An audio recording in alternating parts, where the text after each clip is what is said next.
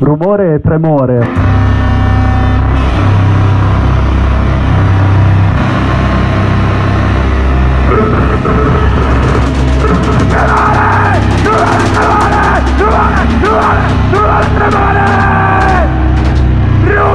Rumore e tremore, episodio 1.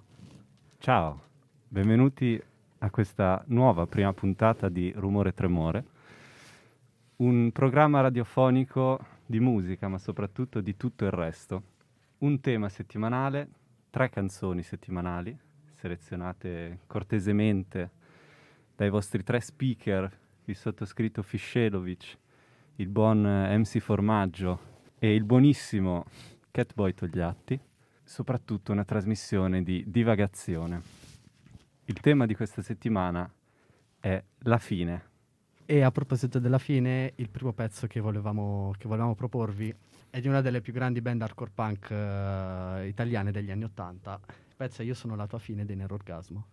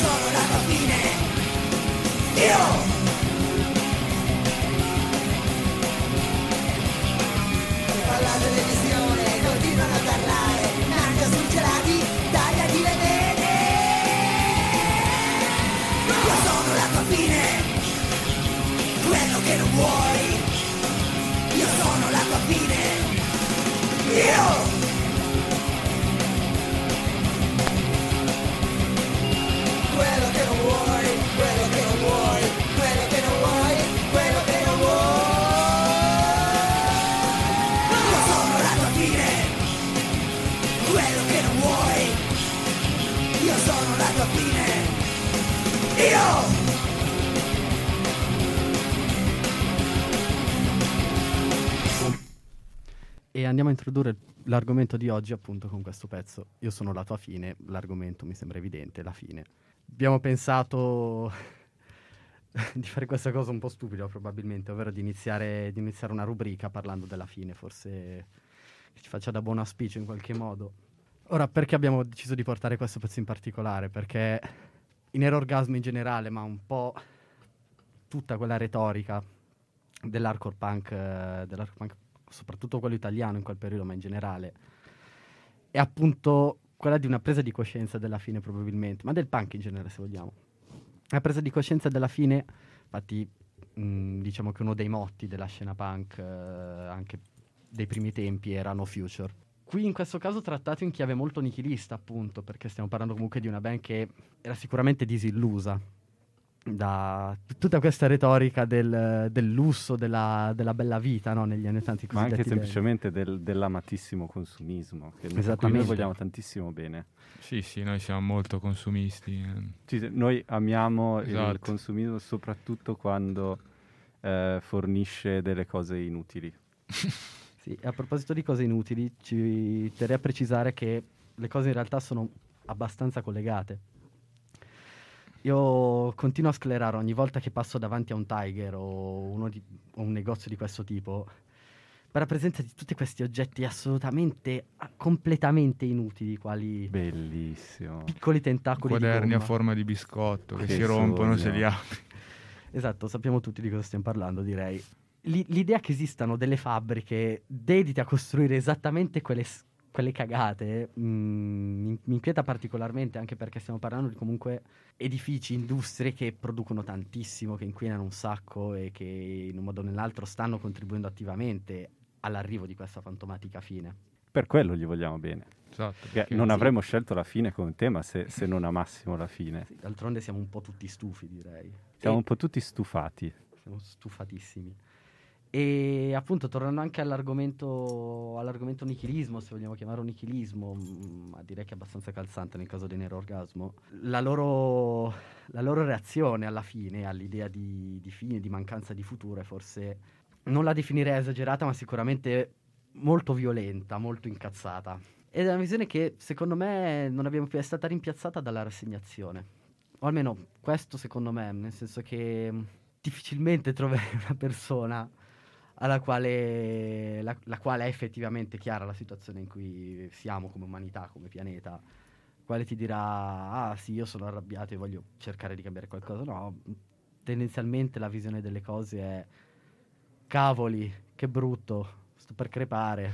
Beh, ma già, già ai tempi, secondo me, c'era una notevole dose di rassegnazione, solo che appunto era più, più violenta, c'era più, più reazione da quel punto di vista, Sì, quello sì. sono d'accordo. Sì, però- sì, anche perché poi insomma gli anni 80 arrivano dopo gli anni 70 che sono stati un periodo di forte movimento, ma un movimento nato non magari da una voglia rivoluzionaria, ma appunto nichilista, quindi mh, insomma la musica degli anni 80 testimonia un po' questo cambio, insomma tutte quelle atmosfere più oscure, più dark Sì, che con- si formano negli 80. Esatto, contrapposta invece a quello che la musica mainstream stava diventando, ovvero Esatto. una cozzaglia di plasticume messo assieme per farlo stare in tre minuti di... La plastica, vedi, si ritorna sempre alla plastica. Torna sempre alla plastica perché... La- e la cosa più bella Ah. è che la plastica non ha fine. No, Questa cosa è incredibile, stupendo, bellissimo. beh, ma oggi siamo nel regno della plastica a livello mainstream perlomeno. Noi vivremo in eterno grazie alla plastica, eh, questa Esatto. cosa è stupenda. Allora- Probabilmente la plastica è nata, l'uomo ha creato la plastica solo perché potesse essere inglobata dalla Terra e modificare in questo modo la Terra. Io penso che l'uomo abbia creato la plastica perché altrimenti non avremmo potuto avere Berlusconi. Però Anche questa è è un'ottima teoria, ma ci ritorneremo più avanti secondo me su questo. Ora, eh, tu hai parlato giustamente di plastica che vive in eterno. La cosa della plastica, io la, la trovo divertente questa cosa. I dinosauri di plastica, i giocattolini dei dinosauri. La plastica si ricava dal petrolio, che di fatto sono cadaveri di dinosauri schiacciati e decomposti fino a diventare quella poltiglia. Lì è un tutto torna veramente, veramente incredibile, secondo me, il fatto che da dinosauri veri poi si sia arrivati ad avere i dinosauri di plastica. Beh, ma anche perché, come scopriremo a breve, la fine non è la fine.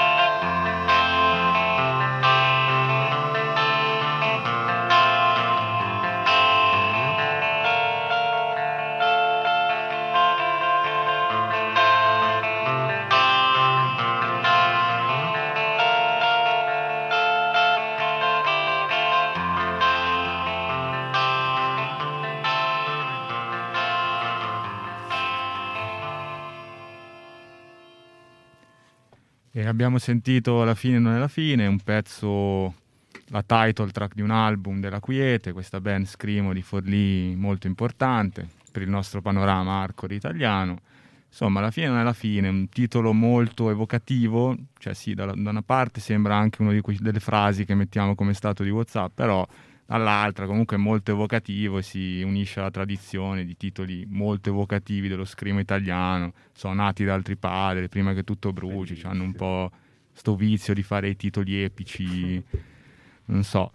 Comunque no, alla fine non è la fine, è una frase che poi, insomma, noi nella nostra quotidianità possiamo affermare che è vera, cioè, non so, quando finiamo la scuola superiore, in realtà l'inizio non è una fine, è solo un inizio di, di una nuova avventura che è quella universitaria. Insomma, un bel titolo, oppure come parlavamo prima dei, dei dinosauri, insomma, la loro fine della loro vita è in realtà l'inizio di un, di un altro tipo di, di vita che poi hanno assunto. Vabbè, sì, la plastica, insomma, un po' un problema che non è solo legato alla musica, insomma, anche all'inquinamento, come parlavamo prima, Sì, esatto. e oltre all'inquinamento acustico, quindi. All'inquinamento insomma. acustico io sono estremamente favorevole invece.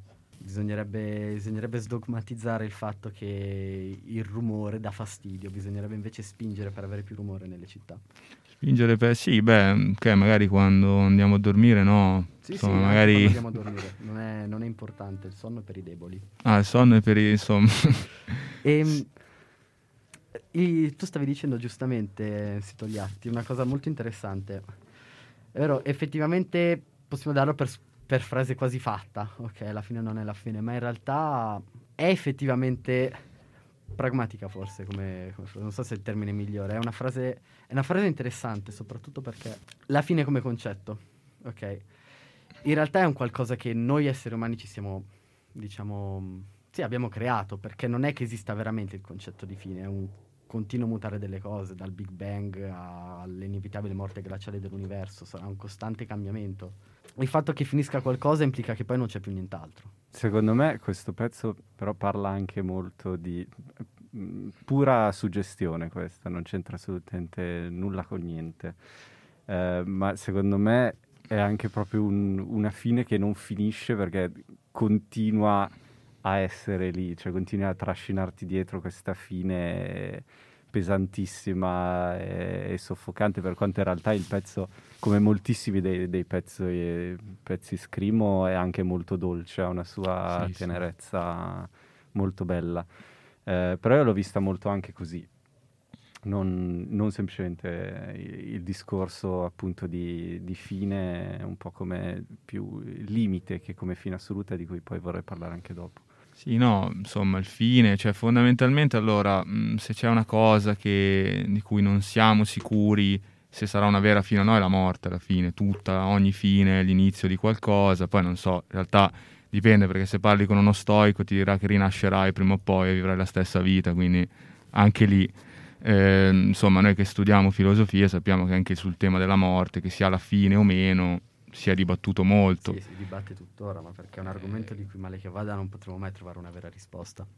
Sì, quindi fondamentalmente alla fine non è la fine. Beh, mh, per quanto noi possiamo esperire, no, non è la fine. Poi mh, le discussioni metafisiche, quelle non, non trovano un- una certezza purtroppo. Sì, ma anche perché mh, secondo me, appunto, come ho detto prima, è anche un po' impossibile trovarle, forse anche arrogante pensare di avere una vera e propria idea di cosa, di cosa succeda dopo. Ma è anche il bello, secondo me, di quella Sì, sì, roba. è la sì. cosa più figa di tutte. Se, se non lo, se lo sapessimo, appunto, non, non esisterebbe la, la metafisica proprio in Se, generale. se lo sarebbe- sapessimo ci annoieremo tantissimo. Eh, infatti, eh, infatti. Beh, ma infatti, come dicevamo a lezione dell'altro giorno, se noi sapessimo tutto, non ci servirebbe neanche la filosofia, perché ormai sappiamo tutto. Sì, non ci sarebbe, appunto non ci servirebbe neanche proprio neanche il concetto di fine di fatto, Sì. sarebbe semplicemente, come detto prima, un inizio di qualcos'altro, sia che ci sia effettivamente un qualcosa dopo, sia no, Beh, ma tu stai dando per scontato adesso che sia così. forse. Stai pensando di saperlo. Sto pensando di saperlo. Un po' arrogante da parte tua. MC Formaggio. Eh. arrogante. Eh sì, il cristianesimo ci ha un po' inculcato l'idea che c'è qualcosa, insomma. Sì, però, an- paradossalmente, secondo me, Che non è neanche una cosa malvagia, a mio parere. allora, è una cosa confortante. Esatto. Viva i miei fratelli cristiani. È una cosa molto confortante, secondo me. Infatti, mi ricordo un mio amico mi molto spesso tira fuori una frase che gli aveva detto una sua, una sua insegnante ai tempi di quando andava a scuola. Lui una volta in classe gli avevano chiesto se lei credesse in Dio. E lei ha risposto con una frase molto bella, secondo me, ovvero io credo nel conforto che la gente trae dalla religione. E effettivamente si ritorna forse in questo tema molto ampio, perché la fine fa paura comunque, oggettivamente Sì, parlando. sì, no. È di fatto quel titano che l'umanità si trova davanti sempre, per quanto grandi possano essere i progressi della tecnica, della scienza, non potremo mai sconfiggere la morte, quindi la fine. E appunto forse proprio per questo il fatto che, allora, e ovviamente non sto parlando della religione come istituzione, bensì appunto come, Come filosofia, Mhm. come teologia, proprio Sì, come modo di Concetti. pensare. Mm. sì, neanche come concetti, proprio come conforto, Mm. chiamiamola conforto. Ma la religione ti tiene pe- perché mh, eh, questo discorso appunto del conforto, io non, vabbè, non- so, so abbastanza poco in realtà di, di religione in generale, quindi secondo voi tiene vicina, cioè si trae conforto dal trovarsi più vicini al- alla fine, alla morte, mettiamola come ci pare, o perché la, la allontana o c'è un- un'illusione? Non credo, non credo che si possa rispondere a livello universale, però No, beh, in generale, cioè, mh, è perché comunque nella religione di morte, di, di fine ce n'è assai, c'è anche solo il, eh, di- discorso del paradiso e, e quant'altro, cioè quello può essere già più confortante come illusione, però comunque te la stai vi- tenendo abbastanza vicina a te la, la Sì, fine. sì. beh, allora, mh, sicuramente il tema della morte è centrale, anche parlando della religione che è più vicina a noi in quanto italiani, ovviamente il cattolicesimo. Il tema della morte è presente, senza il concetto di morte tutta, tutta la retorica cattolica cadrebbe perché appunto Gesù è stato crocifisso, quindi tramite la sua morte, tutti i viaggioni vari che vogliamo. E a proposito di quello che stavi dicendo, eh, ne parlavo giusto ieri con una mia amica dopo che abbiamo visitato l'ossario qua vicino. Molto bello. È molt- ha un fascino veramente grottesco, sì. e appunto stavo dibattendo sul fatto che... sul perché avessero scelto di allestire quel posto proprio in quel modo. Tu lo faresti? Io Tu- assolutamente, io lo farei. Beh, una, una domanda molto più specifica, ma che sono sicuro che coglierai. Tu faresti un ossario con le ossa dei, dei tuoi amici, conoscenti? Sì, parenti? assolutamente, sarebbe, sarebbe una grandissima dichiarazione d'amore, secondo me. D'amore. Sì, perché ovviamente vabbè, loro ci hanno lasciato, ci hanno lasciato la pelle, voglio dire, del loro corpo non se ne fanno niente. Beh, ma del resto, per forza. Per forza, se sono scheletri. Eh beh, sì, direi che Beh, non ma è giusto così. Giusto sì, eh. bisogna avere le- trovare le maniere giuste per avere conforto. Sì, e secondo me, secondo me il conforto non, non- non cerchi di darlo ai morti, parliamoci chiaro. No, il conforto. Bello è dai sempre- vivi il conforto, non è Eh. che cioè, i morti. Esatto. Di Conforto sempre conseguenza, verso se stessi. l'idea, l'idea di avere tutti i propri cari riuniti in una sorta di simpatico ossario, Mm. per quanto appunto grottesco, come appunto è un ossario di norma, perché comunque stiamo parlando di scheletri, di roba putrefatta, Cioè, Bellissimo. ha un non so che di dolce, secondo Mm. me. Beh, a quel punto sarebbe anche una roba proprio, non so, tipo eh, album di figurine, cioè tu entri e dici, ah guarda, la Giusy, questo è il, il radio della Giusy. Mi Beh. ricordo quando siamo andati a pesca. No, allora non sarebbe per forza una chiamiamola collezione di figurine, anche perché tu hai le ossa, ma non è detto che le cioè le puoi ricomporre nei modi che vuoi. più- stiamo parlando più o meno di Lego a conti fatti, Lego Mm. organici Mm. forse. Perché appunto, vabbè, tu ovviamente già sai tutta la lore, ma gli ascoltatori e le ascoltatrici, io e il mio bassista abbiamo questa cosa, ovvero che il primo che morirà diventerà lo strumento dell'altro. Di conseguenza, quando io ti lascerò le penne, se lui, nel caso lui fosse ancora vivo, E lui sarà ancora. sarà ancora vivo, ma questo è un altro discorso. E, mh, prenderà appunto le mie ossa e ci costruirà un basso. Nella remotissima, mh, circostanza in cui fosse lui a schiattare per primo, sarei io che prenderei le sue ossa e ci farei una chitarra. E sarebbe anche questa una dichiarazione d'affetto grandissima, secondo me, perché lui vivrebbe attraverso la musica. Però vedi, anche Questo lì sì. la fine non è la fine, cioè tu muori ma prendi un'altra utilità, cioè inizi un altro modo di, di vita, Beh, di vivere. C'è da dire che, tornando al, al discorso religione, ci, ci impegniamo anche molto a far sì che la fine non sia la Eh sì, fine. esatto. Basta pensare ai cimiteri e tutto. Sì, abbiamo cercato un sacco di modi per evitare che, che- la gente si rattristi troppo all'idea. Eh, certo. Beh, ma il cristianesimo è questo, cioè nel senso vivere in maniera retta qui per avere un'altra vita quando ci sarà la fine, appunto. Una vita degna, appunto, finire quello che poi è il paradiso. Che poi anche lì, vabbè, il paradiso, insomma, cambierà concezione da, da filosofo a filosofo, da teologo a teologo, però è sempre la beatitudine eterna, quindi anche lì Esattamente, la stare fine non è la fine. L'obiettivo che noi tutti ovviamente Quindi, in abbiamo. verità, i cimiteri sono alcuni dei luoghi più felici in assoluto. Avete mai visitato un cimitero sotto la neve? Mm. Mm, non mi pare, no, non mi pare. È una sensazione strana perché la neve, no, col fatto che copre tutto e fa da grossissimo pannello insonorizzante, Ah, ok. è di una quiete incredibile. A me è capitato per la prima volta, mi pare l'anno scorso, e è strano. Ah, ah, è ovviamente molto inquietante, Mm. Però è inquietante anche lì in modo dolce. Si ritorna sempre a questo concetto di morte dolce, forse. Ho visitato un cimitero ascoltando i Dartron una volta. Mamma mia, che mossa. Perché no, ma non è per far legge, perché ero in ritardo, ero con, con mia mamma Ah. e mi serviva che mi accompagnasse in macchina nel punto dove dovevo andare. E quindi a un certo punto non usciva più, che era andato a trovare non so chi, adesso non ricordo. E sono entrato senza rendermi, cioè senza pensarci, mentre mi ascoltavo i Dartron, ho detto mamma, mamma, andiamo. È stata un'esperienza molto suggestiva in realtà. Beh, io eh, da questo punto di vista ho passato più o meno un anno intero ad aspettare ogni giorno prima di andare a scuola eh, in un cimitero, perché ad uno, uno dei vari licei che ho frequentato c'era un- questo piccolo eh, cimitero molto vicino e visto che aprivano i cancelli della scuola proprio all'ultimo, io non avevo assolutamente voglia di stare con eh, delle altre persone. Sono andato a stare comunque con delle altre persone all'interno di, di questo cimitero ed era sempre molto, molto tranquillo finché un giorno il custode non mi ha cacciato brutalmente parlandomi in cremasco stretto e accusandomi di qualcosa che non ho assolutamente capito. Ma era diventata una specie di routine, un posto di ritrovo. No, no, eh, posto di ritrovo solo per me.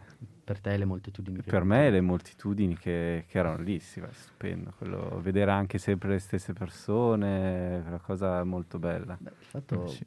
E Infatti la Giusy che citavo prima, eh, io un, un salutone alla Giusy, io lì eh, l'ho, l'ho- l'ho conosciuta, ci siamo, ci siamo incrociati lì, sì, la prima volta. eh, beh, allora non- sicuramente se già sei volta non potevo prenderla e metterla nel mio ossario a prescindere. No, beh, ma quello era, era un Cioè, esempio. avrei era un potuto, esempio. però ci sarebbero state delle strane conseguenze. Certo, sì, certo. mi sa anche a me. Eh, tornando al discorso di cui parlavamo prima, mm, Quale riguardo, dei tanti? riguardo al fatto che la religione spesso te la, spia- te la spiaccica in faccia la morte.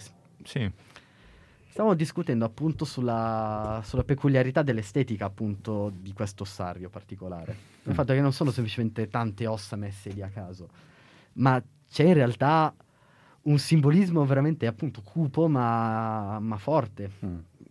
Giusto per fare un esempio, adesso non so di che tipo di osso, che tipo di osso sia, ok? Quello che è messo lì, però in quell'ossario la, ma- la maggior parte delle ossa sono appunto crani o questi piccoli ossi che io forse credo sia l'osso sacro, ma non so se è sacro davvero, lo chiamiamo semplicemente noi così. Eh, a parte queste, que- queste- queste cose poco intelligenti da dire. Mm, le ossa sono messe in modo tale che i teschi formino mm, nel loro insieme una croce.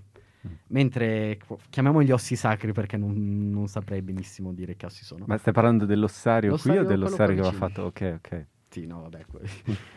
Appunto, mentre quelle altre ossa sono usate, diciamo, per dare contrasto, Sì. per far emergere Sì, la- l'immagine della, della croce. Così come invece ci sono... ci sono veri e propri ventagli fatti di boh, femori, Sì, sì, sì, ossa, bellissimo, bellissimo. ossa varie.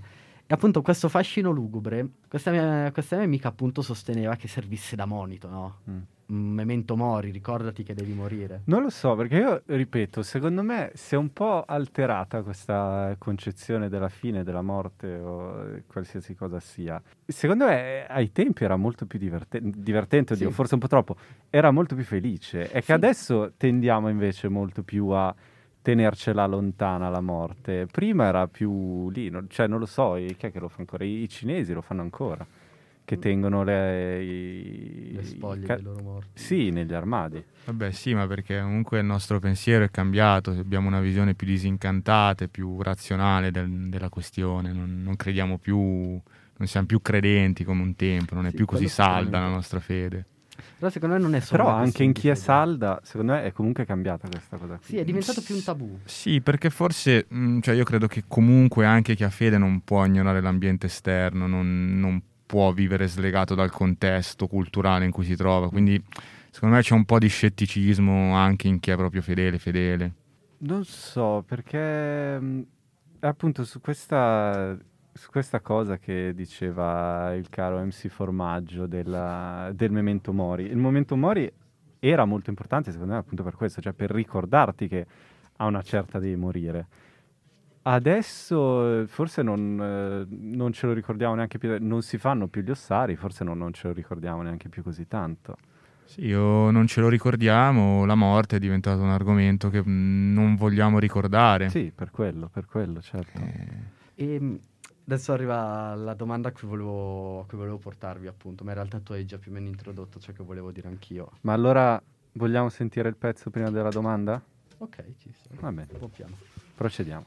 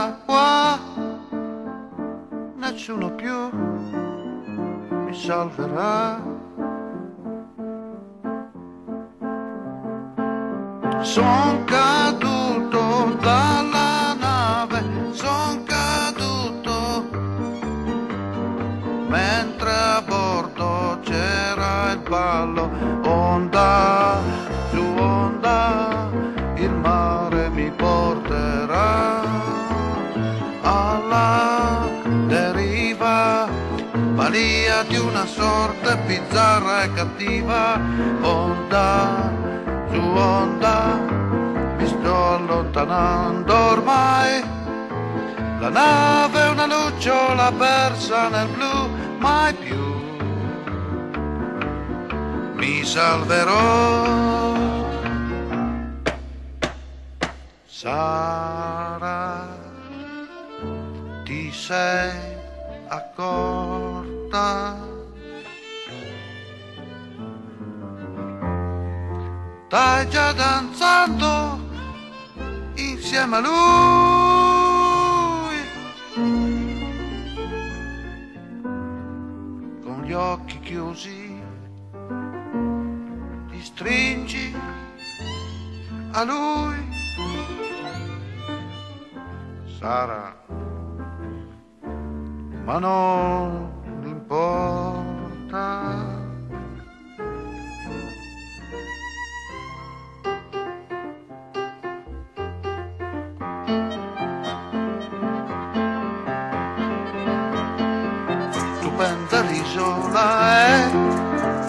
Clima dolce, c'è intorno a me, ci sono palme e bambù, è un luogo pieno di virtù. Steso al sole ad asciugarmi il corpo e il viso, guardo in faccia il paradiso, onda su onda,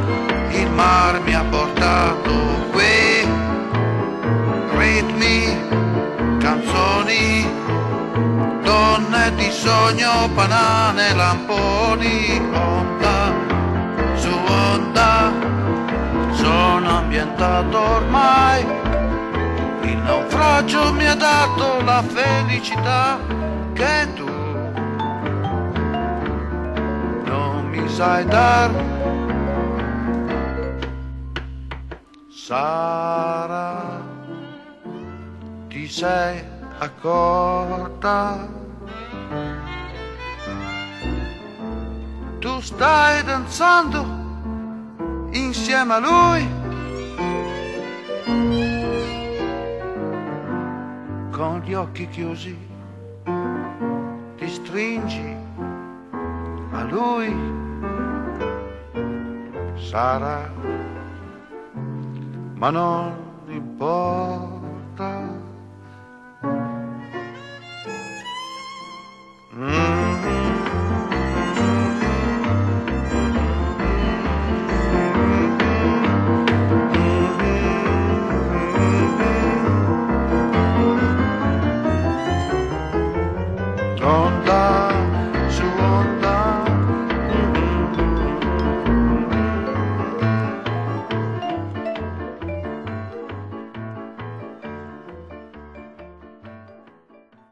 Arrivato il momento di porre la domanda che appunto volevo, volevo farvi prima, sia a voi che metaforicamente anche chi sta ascoltando. Certo.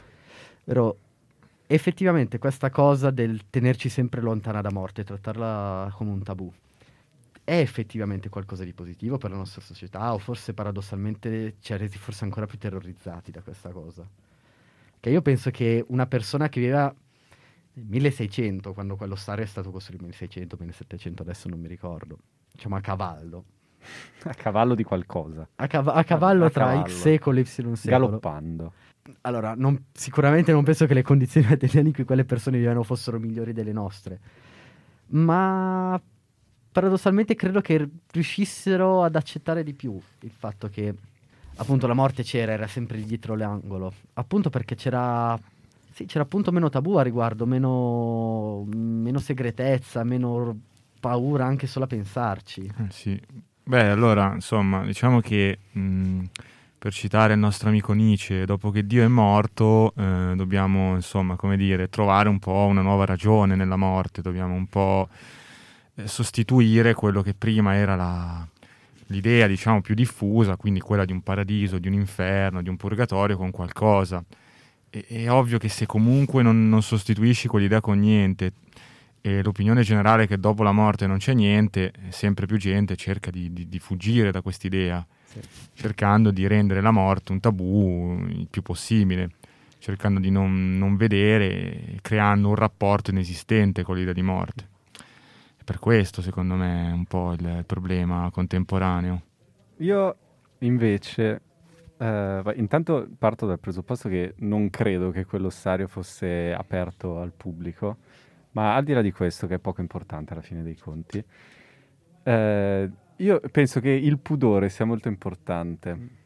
Penso che il vergognarsi sia estremamente importante. E eh, il, il trovarsi, bisognerebbe vergognarsi del morire, perché se muori hai perso, no? Se perdi ti vergogni di, sì. di aver perso, certo. Cioè, ovviamente tu da morto non ti vergogni, magari i tuoi cari. ti No, no, no, da, no, no, da morto ti vergogni e i tuoi cari si vergognano per te che sei Ok, morto. ok. Questa è la base per quanto mi riguarda.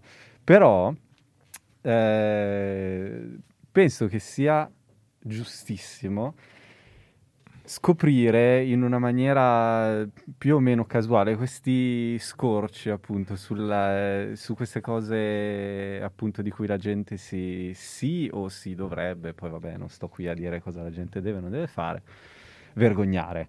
Quindi lo scoprire un posto del genere, entrare, perché comunque è, un, è una tantum andare in, un- Mhm. in uno serio del genere, una cosa del genere ti dia un grandissimo conforto, perché è un po' come, non lo so, eh, vedere dallo spiraglio della porta tua madre nuda appena uscita dalla doccia. Ti dà lo stesso... Madonna, no? molto... Ed è proprio il conforto quello che si prova in questi casi. Sì, sì, Sì, perché ti, ti interfacci con una eh, realtà che è estremamente, scusate il gioco di parole, nuda. Mm. Cioè è proprio lì, è un, un- come dire, un pezzo di carne su di un tavolo che non è cotto, forse non è neanche ancora condito, Mhm. ma ti dà quel, quel conforto lì, quella sensazione strana che comunque fa bene, ma fa bene appunto, non sempre, perché di base la gente si dovrebbe vergognare. Mia madre si doveva ver- vergognare di spogliarsi per, eh, per farsi la doccia, perché è giusto così, ma anch'io io quando, quando mi denudo per, eh, per qualsiasi cosa mi vergogno tantissimo. A proposito di questo, un'ultima, un'ultima perla, poi penso che dovremo chiudere. Fare la doccia vestito implica il non dover fare la lavatrice poi. Certo, certo, certo, certo. Sì, potrebbe funzionare. come- Beh, eh, to- comunque tornando sulla, sulla canzone, volevo spendere giusto eh, due parole in questi ultimi cinque minuti che ci rimangono, anzi quattro minuti e mezzo, visto che abbiamo una fantastica sigla di chiusura. Vorrei inoltre ringraziare i Dig, questo gruppo neomelodico incredibile della Bassa Lodigiana che ci ha cortesemente composto le sigle di apertura e di chiusura, che spero che eh, voi ascoltatori abbiate apprezzato. Eh, secondo me questo pezzo ritorna appunto un po' sui, sui discorsi che stavamo facendo anche con il pezzo precedente della Quiete. Ehm, ritrovo molto questo discorso di fine come, come soglia, come limite oltre il quale noi ancora non lo sappiamo perché siamo da questa parte della fine, c'è qualcosa forse, una volta che sei al di là della fine lo scopri, però forse a quel punto ti, hai un rapporto strano anche con la parte in cui stavi prima della fine. Forse è il motivo per cui i morti non risorgono. Sì, forse, Forse sono il perché si Buddha, forse no. Ma comunque. Eh, e quindi sì, c'è questo, questo racconto di, di quest'uomo che cade, cade, io ho conosciuto gente che, che è caduta, eh, cade dalla nave e, e si interfaccia direttamente con la fine, si ritrova all'interno di questo mare gelido, guardando la nave da cui appunto è caduto, che ormai è un puntino eh, illuminato nel- all'orizzonte, ma che scopre qualcosa, scopre qualcosa anche di, di molto meglio, qualcosa di molto più confortevole. Eh, banane, donne di sogno, banane lamponi, dice il nostro Paolo Conte, quindi mi, mi piaceva molto questa- questo suo modo di raccontare appunto la, la fine come, come soglia, non, non come fine in sé, ma appunto come soglia su qualcos'altro. Beh, direi che è anche un modo molto, molto meno brusco di finire, un, mm, di finire un episodio, sapendo che le altre due canzoni forse un po' troppo...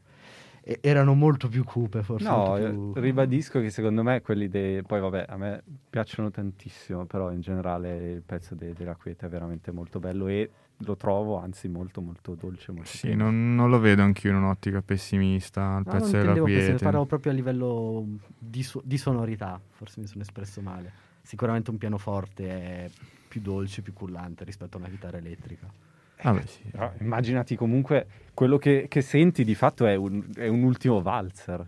Beh, Eh, l'ultimo valzer che, che ascolti mentre dopo aver scoperto che la tua eh, compagna ti ama un altro e quindi non puoi fare altro che buttarti dalla nave. Sicuramente è molto più dolce come, come sonorità, non, eh, non sto dicendo di no, però comunque la, la pesantezza della fine sta lì comunque, quello ma il punto è proprio il eh, risvolto della medaglia. Vabbè, sì, poi sono due generi anche agli antipodi, quindi Sì, insomma, quello sì. Sicuramente, sicuramente. dipende anche da quello. forse penso sia arrivato il momento di arrivare all'ultimo valzer anche di questo episodio e far Come sei poetico. Mettere la bellissima outro. Allora eh, ci salutiamo, arrivederci alla prossima puntata di cui ancora non sappiamo il tema, ma sarà sconvolgente, romperà le acque. Oh, sì. E arrivederci dalla radio più mm, apolitica del mondo.